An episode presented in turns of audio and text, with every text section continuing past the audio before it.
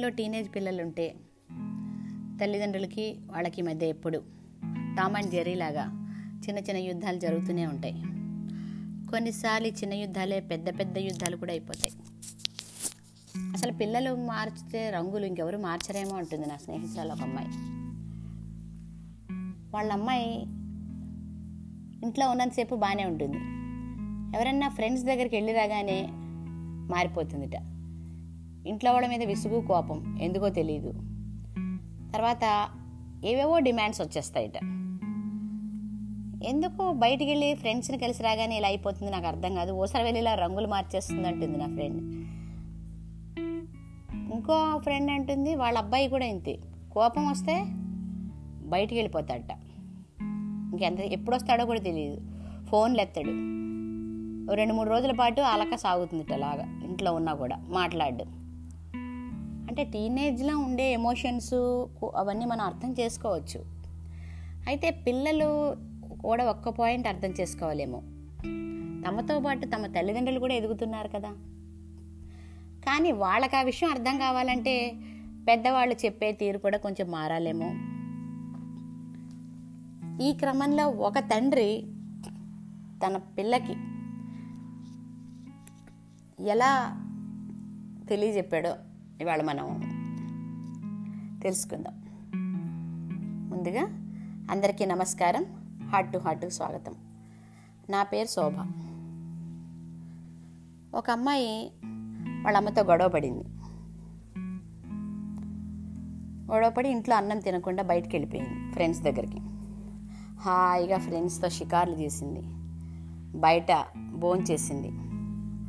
ఆనందంగా ఇంటికి వచ్చింది మళ్ళీ తన రూమ్లోకి వెళ్ళిపోయింది.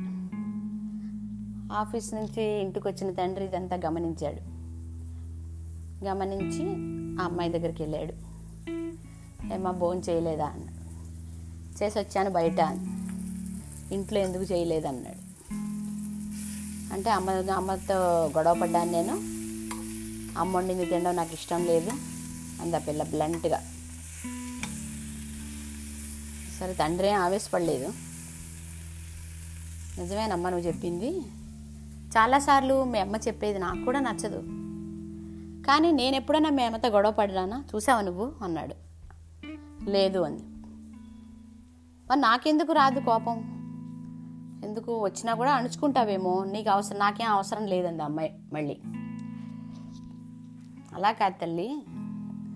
నువ్వు చిన్నపిల్లవి నీకు ఇంకా అన్ని విషయాలు తెలియదనే భ్రమలోనే ఉంటాం తల్లిదండ్రులుగా మేము ఎప్పుడు ఓకే మాకు మేము పెరిగిన వాతావరణం వల్ల కొన్ని చాదస్తాలు భయాలు ఉంటాయి.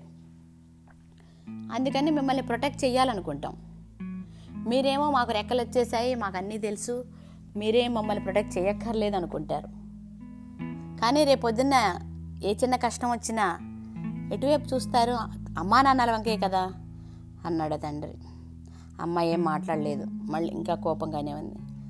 సరే ఒక మాట అడుగుతాను చెప్పు. ఇప్పుడు అమ్మతో గొడవ పడ్డావు.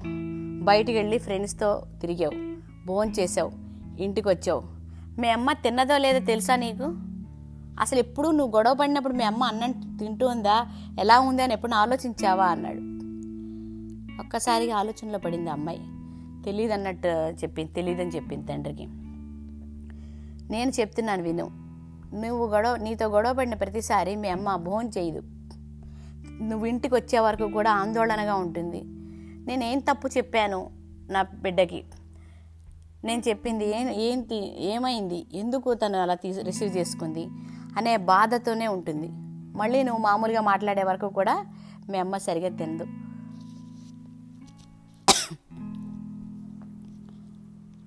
మరి చిన్నప్పటి నుంచి నేను పెంచి పెద్ద చేసి నీ కష్ట సుఖాల్లో అన్నిట్లోనూ నీకు అండగా ఉండే తల్లిదండ్రులకి నువ్వు ఇవ్వాల్సిన గౌరవం మర్యాద ఇదేనా? అన్నాడు. ఏం మాట్లాడలేదు అమ్మాయి.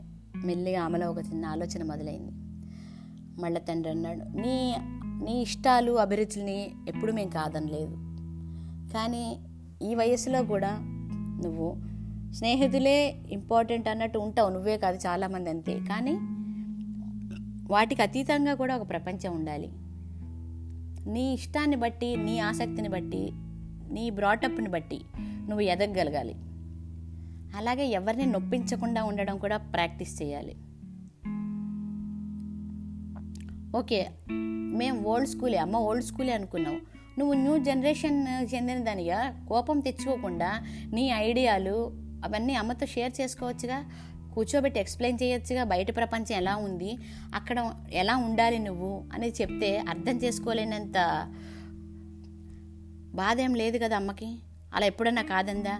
నువ్వు ఏ డ్రెస్ వేసుకుంటానన్నా ఎటు వెళ్తే వెళ్తానన్నా ఏం చదువుతానన్నా వద్దనని అమ్మ. ఇప్పుడు వద్దంటోంది అంటే ఒక కారణం ఉంటుంది ఆ కారణం దానికి కన్విన్స్ చేయగలిగితే నువ్వు అమ్మ తప్పుగా ఆలోచిస్తోందని సరిపోతుంది కదా? అది ఎందుకు చేయలేకపోతున్నావు?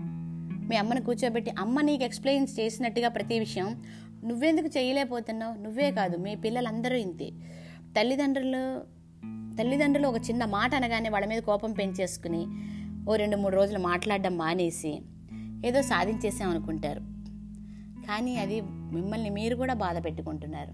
అంతకంటే కూర్చొని మాట్లాడి మీ వర్షన్ చెప్తే బాగుంటుంది కదా ఆలోచించాం. అమ్మ ఎంత బాధపడుతుందో ఆలోచించు అన్నాడు. అప్పటికి ఆ అమ్మాయికి జ్ఞానోదయం అయింది. వెళ్ళి అమ్మ వాళ్ళ అమ్మకి సారీ చెప్పింది. ఇంకెప్పుడు అలా చేయనని. అయితే ఇది ఈ ఒక్క అమ్మాయికే పరిమితం కాదు. అమ్మాయిలు అబ్బాయిలు టీనేజ్ వాళ్ళు ఇంట్లో ఉన్నప్పుడు తల్లో తండ్రో ఎవరో ఒకరి బాధ్యత తీసుకోవాలి. వాళ్ళతో ఫ్రెండ్లీగా ఉంటూ. మిగిలిన ఇద్దరి మధ్య ఉన్న గ్యాప్ని ఒక బ్రిడ్జ్ లాగా వాళ్ళ మధ్య స్నేహం పెరిగేలాగా మాట్లాడుకునేలాగా ప్రయత్నించాలి. ఇటువంటి తండ్రులు ఇటువంటి తల్లులు మనకి అవసరం. అప్పుడే మన టీనేజ్ పిల్లల్ని మనం అన్ని రకాలుగా సరిగ్గా ఎదిగేలాగా చూడగలుగుతాం. ఇది ఈనాటి ఎపిసోడ్. తిరిగి మరో ఎపిసోడ్తో వచ్చే వారం మళ్ళీ కలుద్దాం. అంతవరకు బాయ్.